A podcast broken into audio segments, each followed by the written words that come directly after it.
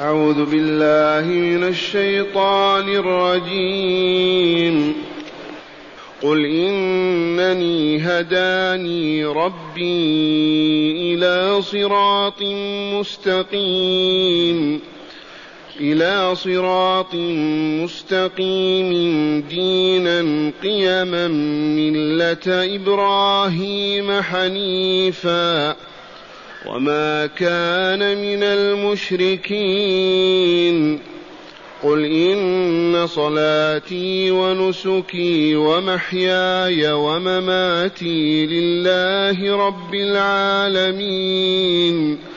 لا شريك له. وبذلك أمرت وأنا أول المسلمين. قل اغير الله ابغي ربا وهو رب كل شيء ولا تكسب كل نفس الا عليها ولا تزر وازره وزر أخرى ثم إلى ربكم مرجعكم فينبئكم بما كنتم فيه تختلفون وهو الذي جعلكم خلائف الأرض ورفع بعضكم فوق بعض درجات ورفع بعضكم فوق بعض درجات ليبلوكم فيما آتاكم ان ربك سريع العقاب وانه لغفور رحيم معاشر المستمعين والمستمعات من المؤمنين والمؤمنات قول ربنا جل ذكره قل إنني هداني ربي إلى صراط مستقيم دينا قيما ملة إبراهيم حنيفا. وما كان من المشركين.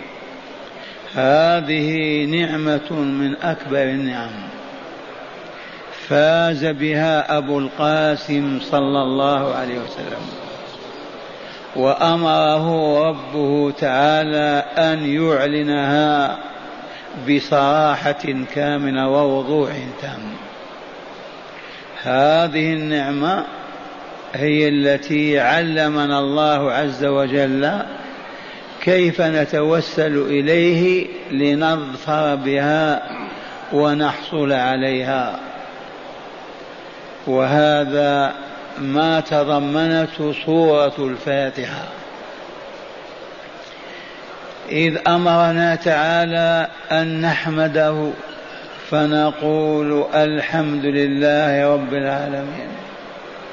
وأمرنا أن نثني عليه فنقول الرحمن الرحيم. وأمرنا أن نمجده فنقول مالك يوم الدين.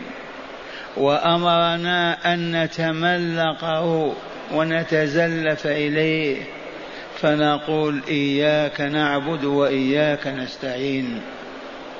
هذا من أجل أن نسأله الهداية إلى هذا الصراط المستقيم.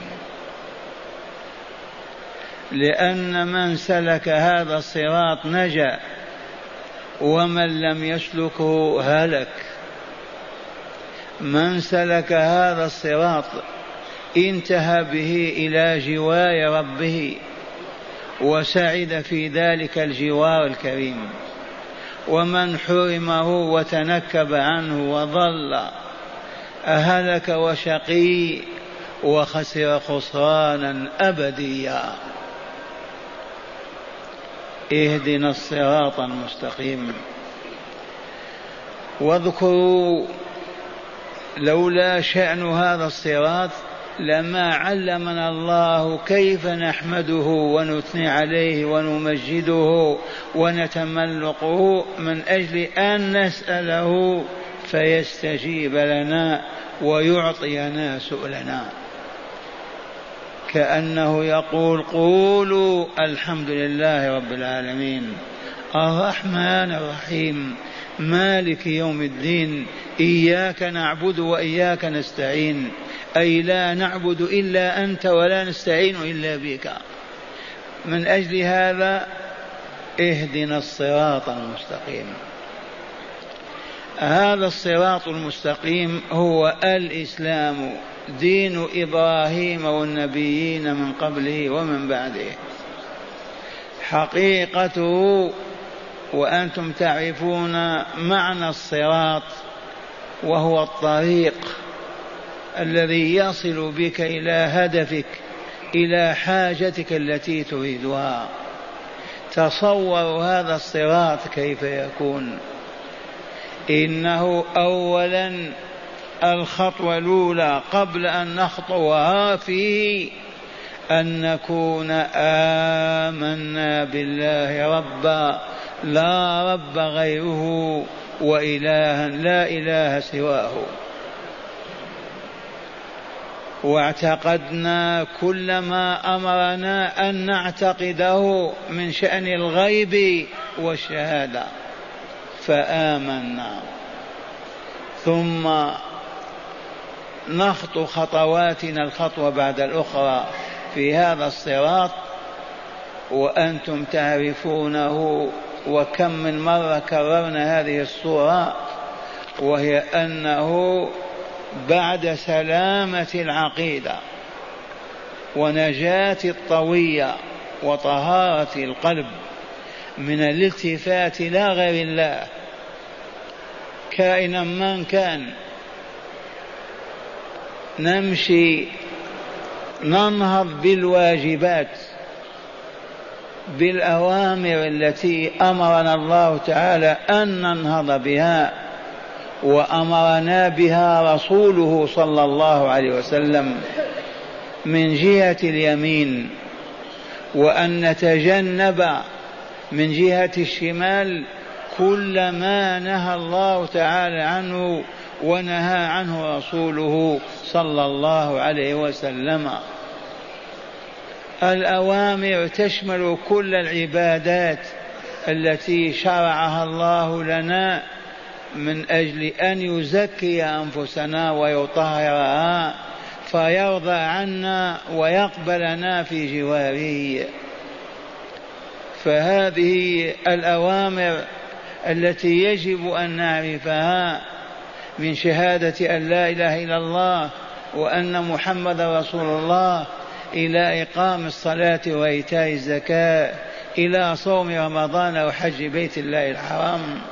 إلى الجهاد إلى بر الوالدين إلى الإحسان إلى تلك الأوامر التي تضمنها كتابه القرآن الكريم وبينتها سنة رسوله الكريم صلى الله عليه وسلم.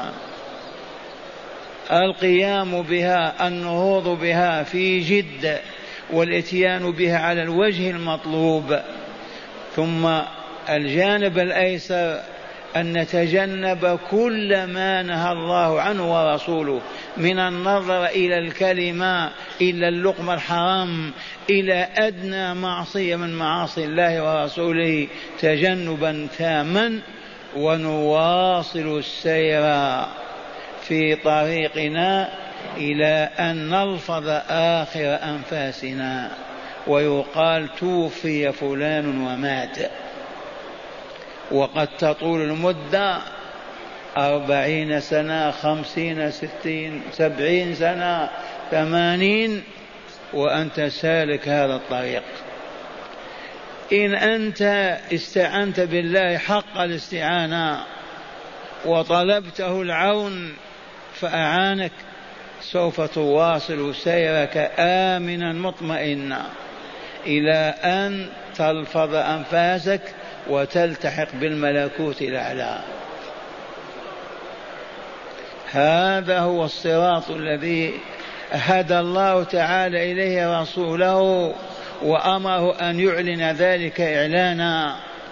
قل إنني هداني ربي إلى صراط مستقيم. ومن هنا الهداية لن تظفر بها إلا إذا طلبتها في صدق من الله. الهداية يملكها الله دون غيره فمن وفقه الله لطلبها والتوسل إليه ليهديه إليه هداه. ومن استنكف أو استكبر أو أعرض أو تجاهل ولم يطلب فأنى له أن يهتدي. والله علمنا كيف نتوسل إليه. نحمده نثني عليه نمجده نتملقه ونقول اهدنا الصراط المستقيم. صراط الذين أنعمت عليهم لا صراط المغضوب عليهم من اليهود ولا صراط الضالين من النصارى. والذين أنعم عليهم من هم؟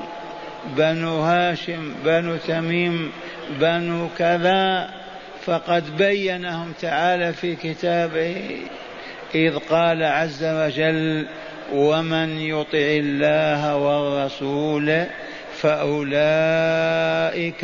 مع الذين أنعم الله عليهم. منين؟ قال من النبيين والصديقين والشهداء والصالحين وحسن أولئك رفيقا. هل عرفتم المواكب الأربعة أول موكب من هو؟ موكب النبيين. وهذا لا مطمع لنا في الحصول عليه. النبوة الرسالة الوحي الإلهي يصطفي الله تعالى له من يشاء. ويختار من يريد ويعده لذلك ويهيئه وهو في أصلاب آبائه وأرحام أمهاته. فلا تأتي النبوة عفوا أو بطلب وإلحاح لو طلبت النبوة ألف سنة ما تحظى بها. وإنما يختار الله من هو أهل لذلك. ويصطفيه ويجتبيه ليبعث به داعيا إليه أو ليعلم عنه عباده. أما غير النبيين المواكب الثلاثة في إمكان كل واحد منا أن يظفر بها. الموكب الأول ما هو؟ الصديقين. الصديقين والصديقات أيضا وإلا ما في صديقات؟ في الصديقات وإنما يذكر تعالى الرجال إكراما للنساء ما يدمجهن ولا يدخلون مع الرجال ومراعاة أيضا لماذا؟ لكرامة الفحول. فالفحل بحق ما يرضى أن تذكر امرأته أبدا إلى جنبه أو تكون معه. إذا من منا يقول إني إن شاء الله لمن الصديقين. اسمعوا بيان رسول الله صلى الله عليه وسلم. يقول عليه الصلاة والسلام عليكم بالصدق. إلزموه. لا تفارقوا لا تبتعدوا عنه. شدوا عليه عضوا بالنوادج. عليكم بالصدق. لا تفارقوا طول حياتكم فإن الصدق يهدي إلى البر إلى فعل الخير مطلقا. وإن البر لا يهدي إلى الجنة لن تنالوا البر حتى تنفقوا مما تحبون. ولا يزال الرجل يصدق ويتحرى الصدق حتى يكتب عند الله صديقا. فلهذا نأمل بل نرجو بل نرغب بل نطمع أن نكون من الصديقين. إذ لا يكلفنا الصدق مالا ولا جهدا. فقط نلتزم به. فلا نقول كلمة إلا ونحن صادقون فيما نقول. فلا نخبر بخبر إلا ونحن صادقون فيما نخبر به.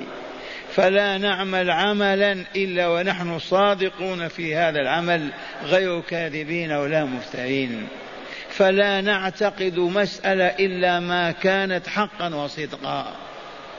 ولا نزال كذلك نطلب الصدق ونتحرى في سلوكنا أعمالنا أقوالنا حتى يمن الله علينا بالصدق. ويأتيك الختم الأخير أنك من الصديقين. ومعنى هذا ما أصبحت تسمع كذبا بيننا. لو دخلت قريتنا وعشت معنا عشر سنوات ما تستطيع أن تثبت أن واحد منا كذب. لماذا؟ لأننا رغبنا أن نكون مع مواكب الصديقين. إذا هيا بسم الله من الآن ندخل في زمرة الصديقين. اللهم سامحنا فيما كذبنا فيما مضى من أعمالنا ومن الليل يا ربنا نصدقك. ألا نكذب قط لا على ميت ولا على حي.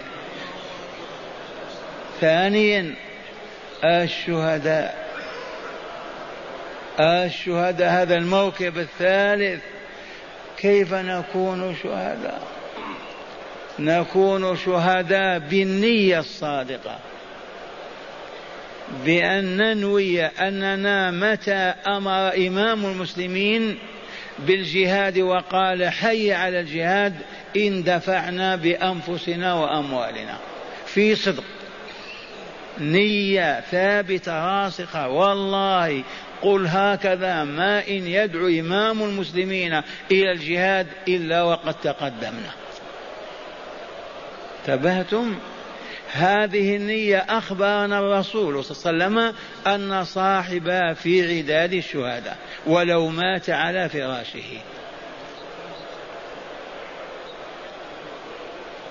الجهاد أهله شهداء ما الجهاد بذل النفس والمال من أجل إعلاء كلمة الله عز وجل؟ أي من أجل أن يعبد الله تعالى وحده ولا يعبد معه غيره. من أجل أن يعبد الله بما شرع من العبادات المزكيات للنفس المطهرات للروح الجالبة لسعادة الدنيا والآخرة لأهلها. هذا الجهاد لن يتم إلا تحت راية إمام من أئمة المسلمين يدعو إليه ليجاهد المسلمون لنشر كلمة العدل والرحمة والخير في البشرية. أقول لكم احمدوا الله تعالى أن الله أراحكم في هذه الفترة من الجهاد. احمدوا الله عز وجل. ولكن ليس معنى هذا أننا فرحون مسرورون بل نحن نقول الأمر لله ما دام الرسول صلى الله عليه وسلم قد أخبرنا أن ننوي فقط الجهاد متى ندعى إليه فنحن في عداد المجاهدين. ومن مات منا على هذه النية فهو من الشهداء. والموكب الرابع موكب الصالحين.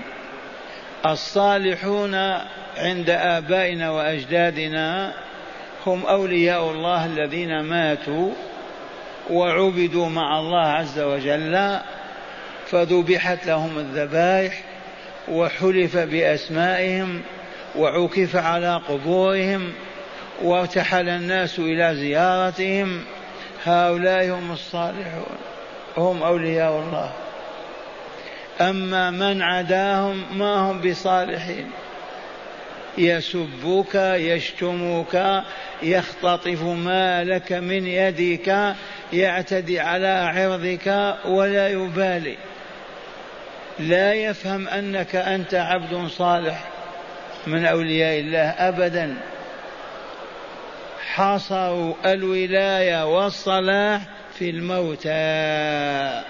أما الأحياء قل ما يوجد فيهم صالح. نادر ندره الذهب. والسر هذا كما علمتموه ليستبيح المؤمنون دماءهم وأعراضهم وأموالهم فيهبطوا إلى الحضيض في الأرض وتسلب منهم ولاية الله وكرامته. ولكن بعد أن عرفنا الطريق إلى الله عرفنا من هم أولياء الله والصالحون من عباده. أولياء الله هم المؤمنون المتقون سواء كانوا بيض أو سودا رجالا أو نساء فقراء وأغنياء كيفما كانت حالهم وظروفهم كل مؤمن تقي فهو لله ولي. وما الصالحون غير الأولياء؟ والصالحون منهم الصالح من أدى حقوق الله وافية كاملة لم ينقص منها شيئا. وأدى حقوق الناس حقوق عباد الله كاملة تامة غير منقوصة. ذلكم هو العبد الصالح. من هو الصالح فينا وبيننا؟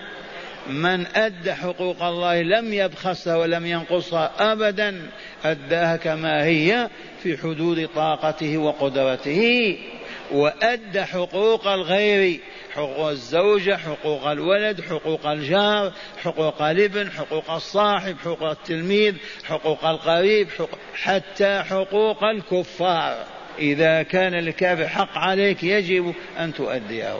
فالذي يؤدي حقوق الله ما ينقصها ويؤدي حقوق الناس العباد ما ينقصها ذلكم هو العبد الصالح. ولهذا هذا الموكب دخل فيه الأنبياء والشهداء والنبيون ودخل فيه الصالحون. إذ ما من نبي إلا هو صالح. أليس كذلك؟ من باب أولى ما من شهيد إلا وهو صالح. هذه المواكب الأربعة صراطهم هذا الذي نسأل الله أن يهدينا إليه. ما عرفوا الخيانة ولا التلصص ولا الإجرام ولا العبث ولا السرقة ولا ولا الشرك ولا الباطل بل استقاموا على هذا الصراط يؤدون الواجبات وينتهون عن المحرمات. بعدما امتلأت قلوبهم بنور الله فلا يرون إلا الله فلا يلتفتون إلى غير الله. أعطوا لله الوجوه والقلوب وساروا في هذا الطريق إلى نهاية حياتهم. هؤلاء هم المواكب الأربعة. وهكذا نعيد تلاوة الآية الكريمة. قل يا رسولنا إنني هداني ربي إلى صراط مستقيم. ما ننسى أن الهداية لن تكون إلا من الله عز وجل. أقرع بابه ناديه استغث به ضرع بين يديه تحصل على هذه الهداية. دينا قيما مستقيما لا انحراف فيه ولا ولا ميل. وهو ملة إبراهيم حنيفا وما كان من المشركين. إذا فالذي يستقيم على هذا المنهج ويسلك هذا الطريق حاشاه أن يكون من المشركين. وهنا يجب أن نعرف ونعرف الشرك الذي تورط فيه إخواننا آباؤنا أجدادنا طيلة ألف سنة تقريبا. هذا الشرك له مظاهره. نبدأ بذكر ما تمكن منها أولا. ألا يسمعك الله تعالى تحلف باسم غير اسمه. لا بالنبي ولا بالكعبة ولا بأبي ولا أمي ولا بكائن من كان. ولا تلتفت إلى من يجيز لك ذلك أو يسوغه لك. تبهتم لقول الرسول صلى الله عليه وسلم من حلف بغير الله فقد أشرك. رواية الترمذي الصحيحة. من حلف بغير الله فقد أشرك أي أصبح مشركا. أشرك يشرك اسم الفاعل فهو مشرك. أشرك بالله غيره وإلا لا؟ أخذ عظمة الله وأعطاها لغير الله. فهذا الذي حلفت به عظمته أكبرته أجللته رفعته سويته بالله في العظمة والجلال. وإلا كيف تحلف به؟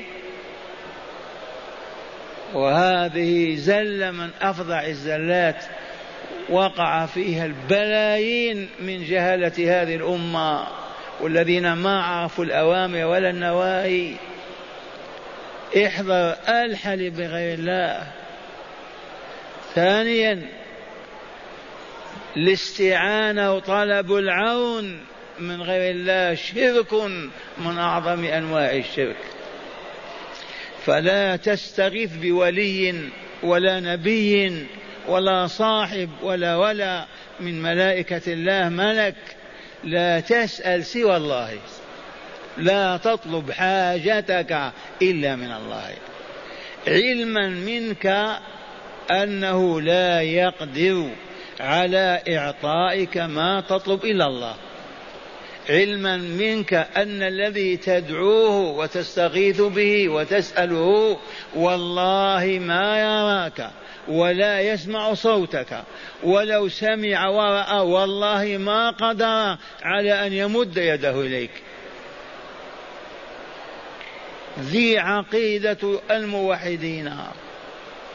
ذي عقيدة إبراهيم الخليل عليه السلام. فالذي يسأل غير الله ميتا أو حيا معناه أنه جعله مثل الله. نصبه منصبا يوازي بمنصب الله وطلب منه قضاء حاجته. ومع هذا سمح الله لنا أن نطلب الحاجات من بعضنا بعض. إذا كان أخوك يسمعك إذا ناديته يا إبراهيم ويقدر على أن يناولك الكاس وإلا الإناء وإلا السيف والرمح يجوز أن تدعوه. تسلط عليك ظالم. لك أن تستغيث بالجيران بإخوانك يا فلان أنقذوني أدركوني هلكت. يجوز ذلك. أذن الله فيه وسمع به أما أن تدعو غائبا أو ميتا وأنت في المدينة وتقول يا مولى بغداد يا راعي الحمراء هكذا ينادون عبد القادر في الشرق والغرب. هل يسمع صوته؟ هل يعرف حاله؟ هل يقدر على أن يمد يده إليه وينقذه؟ الجواب لا لا لا لا لا. كيف هذا يشيع بين أهل القرآن فأكثر المسلمين قبل خمسين سنة أو ستين؟ هذه حالهم. علماء وجهالا إلا من شاء الله عز وجل. يدعون غير الله ويستغيثون بغير الله ويسألون غير الله. يستعيذون بالجن. الجن يستعاذ به. يقدر على أن يحميك على أن يحفظك. ويتقربون إليه بالذبح. عليك بتيس أسود. اذبحه يشفى مريضك. تعافى مما أنت فيه. بمعنى اعبد غير الله اعبد الشيطان تكمل وتسعد أو تنجو من المرض والتعب. إلى هذا الحد. إذا من مظاهر الشرك الاستغاثة الاستعاذة سؤال غير الله عز وجل. باستثناء أنك إذا سألت من يسمعك ويراك. ويقدر على أن يعطيك لا بأس. أرأيت لو مررت بأخيك واقفا على خريبه وهو ينادي يا أهل الدار إني جائع. يا أهل البيت أخوكم محتاج. أسألك بالله ترضى له بهذا أو ماذا تقول؟ ماذا تقول له؟ قل له يا عبد الله ما في البيت أحد؟ هذا بيت خريب ما هو مسكون. تنادي أنت من؟ هكذا ولا لا؟ ولم إذا وجدته على قبر ينادي يا سيدي يا فاطمة يا حسين يا رسول الله تسكت. غششته وخدعته. هل يستجاب له؟ لو يقف أمام قبر رسول سنة كاملة. يا رسول الله افعل بكذا. هل يستجاب له؟ هل الرسول يسمعه؟ يراه. وإن فرضنا سمع وراء هل يقدر على أن يعطيه؟ ولكن الجهل والعياذ بالله تعالى. إذا وما كان أبدا ولن يكون من المشركين. الذي نهج هذا المنهج الحق وسلك هذا الصراط المستقيم لن يكون من المشركين أبدا ولن يقع في الشرك بحال من الأحوال. قولوا اللهم نجنا من الشرك وأبعدنا من ساحته. في قوله تعالى ولا تزر وازرة وزر أخرى. مررنا بها البارحة. ما معنى ولا؟ هي بيناها الله يبارك. ولا تزر وازرة وزر أخرى. لنعلم يقينا أن فلانا إذا أذنب في العراق أو الشام أو في طرف المدينة وأنت في طرفها وزره لا تتحمله أنت أبدا. ووزرك أنت أي ذنبك الذي تحملته لن يتحمله معك. هذا قضاء الله وحكمه. لا تزر أي لا تحمل وازرة حمل ذنب أخرى ذي قاعدة. عرفتم هذه؟ لكن إذا كنت أنت السبب في هذا الوزر تتحمله معها ولا لا؟ نعم. إذا كنت أنت نشرت هذه البدعة أو دعوت إلى هذا الباطل وعمل به أنت تشاركهم في الوزر وتحمل معهم لا أنك تنجيهم وتنقذهم من, من الإثم ولكن تتحمل معهم أيضا الوزر والإثم. مثل هذا في العمل الصالح إذا أنت بنيت مسجدا أو أوقفت دارا للسكن للفقراء والمساكين. تموت ولا ينقطع عملك. ويبقى أجرك وثوابك مستمر. ما بقي ذلك. لأن هذا من عملك. والله يقول وأن ليس للإنسان إلا ما سعى. هذا يعتبر من سعيك. والكلمة الطيبة تقولها فتنقل عنك فينفع الله بها تثاب على تلك الكلمة وتعطى كل من عمل صالحا بمثلها. وفي هذا يبين الرسول صلى الله عليه وسلم فيقول إذا مات ابن آدم انقطع عمله إلا من ثلاث. إذا مات الآدمي وقف العمل سواء كان صالحا أو كان طالحا لم يستمر بموته إلا في هذه الثلاث مسائل. الأولى الولد يموت ويترك ولدا صالحا يدعو له ويتصدق عليه ويستغفر له فإنه ينتفع بولده. ثانيا أن تكون له صدقة جارية ما تنقطع بير يحفرها في الطريق مسكن يسكن يبنيه للفقراء والمساكين.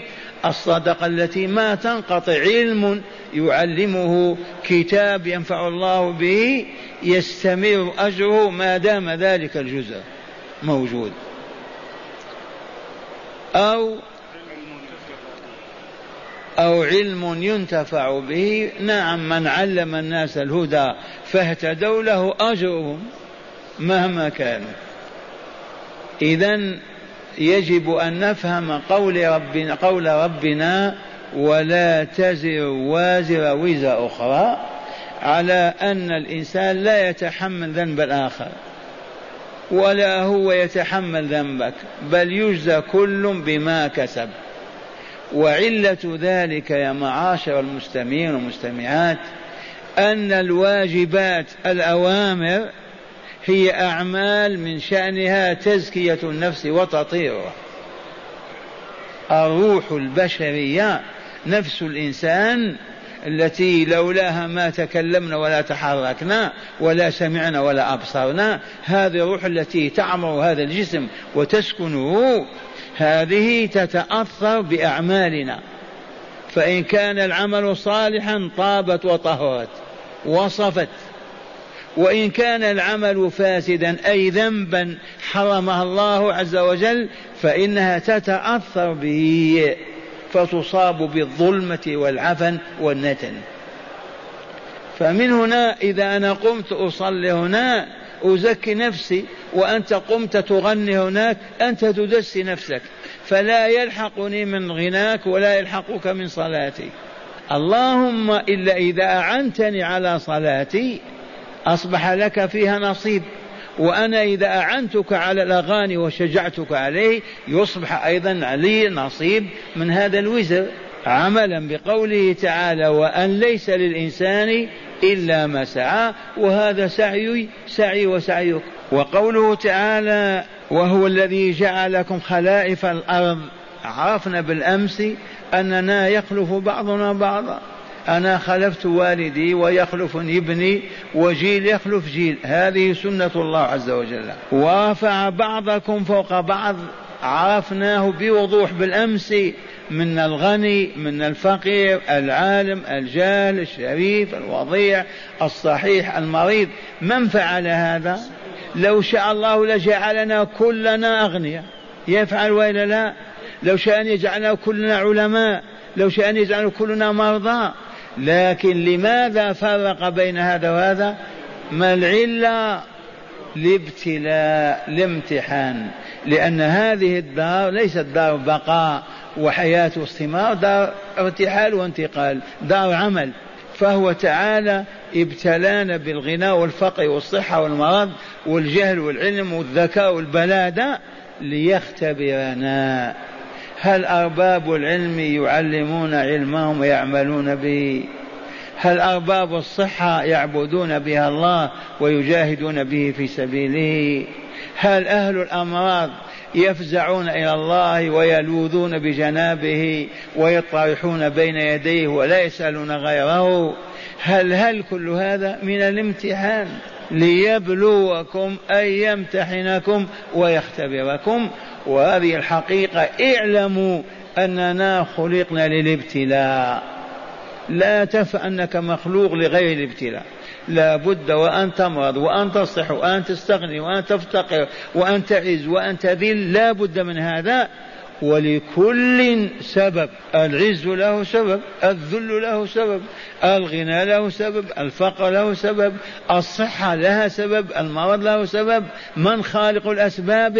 الله عز وجل. لا. فمن أخذ بالأسباب مستعينا بالله وصل إلى غايته. والجزاء ليس اليوم وإن كان الجزاء أيضا قد يتم في هذه الدنيا لقوله تعالى إن ربك سريع العقاب. والعقاب المعاقبة أي الأخذ بالذنب. إذا تم الذنب أخذك به كالذي يجري وراك ويأخذك من عقبك فالعقاب الله سريع به. ولا تفهم السريع الآن قد يمهلك عشرين سنة قد يمهل أمة مئتي سنة ألف سنة لحكم عالية. ولكن إذا أخذها فإنه أخذ العزيز المقتدر. هذا عذاب دنيوي وعقاب في هذه الدار. أما عقاب الآخرة فهو العقاب الخالد الأبدي الذي لا نهاية له. وقوله وإنه لغفور رحيم بشرى ذي صفات الله عز وجل. كما هو يغضب هو يرضى. كما هو يعذب هو يرحم. هذه صفات الجلال والكمال لله عز وجل. وعلمنا أن من استمر على المعاصي ولم يتراجع ولم يتب وأخذ فإنه يأخذه الله عز وجل بها. وأن من تاب إليه قبله وفتح الباب له ومن استغفره غفر له ومن طلب رحمته رحمه وهذه هي كمالاته وهذا جلاله وكماله عز وجل. مرة ثانية أسمعكم الآيات. قال تعالى قل إنني هداني ربي إلى صراط مستقيم دينا قيما. ملة إبراهيم حنيفا وما كان من المشركين. ولم نكن نحن أيضا أتباعهم من المشركين. قل إن صلاتي ونسكي ومحياي ومماتي لله رب العالمين لا شريك له وبذلك أمرت وأنا أو المسلمين. بالأمس قلت لكم هذه الآية وقف وإلا لا. عرفتم أننا موقوفون على الله.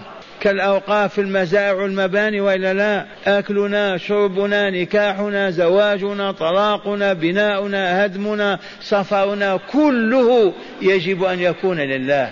لا تطلق إلا إذا رضي الله بطلاقك. أليس كذلك؟ لا تتكلم إلا إذا أذن الله بكلامك.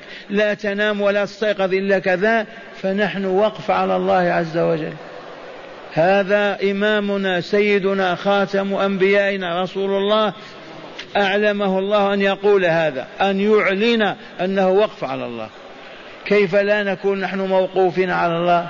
فلهذا لا نباشر معاصي ولا نجالس أهلها لأننا وقف على عبادة الله وطاعته. قل أغير الله رب أبغي ربا الضلال والجهال يحاولون من المؤمنين أن يكونوا مثلهم. في خرافاتهم في بدعهم في ضلالاتهم.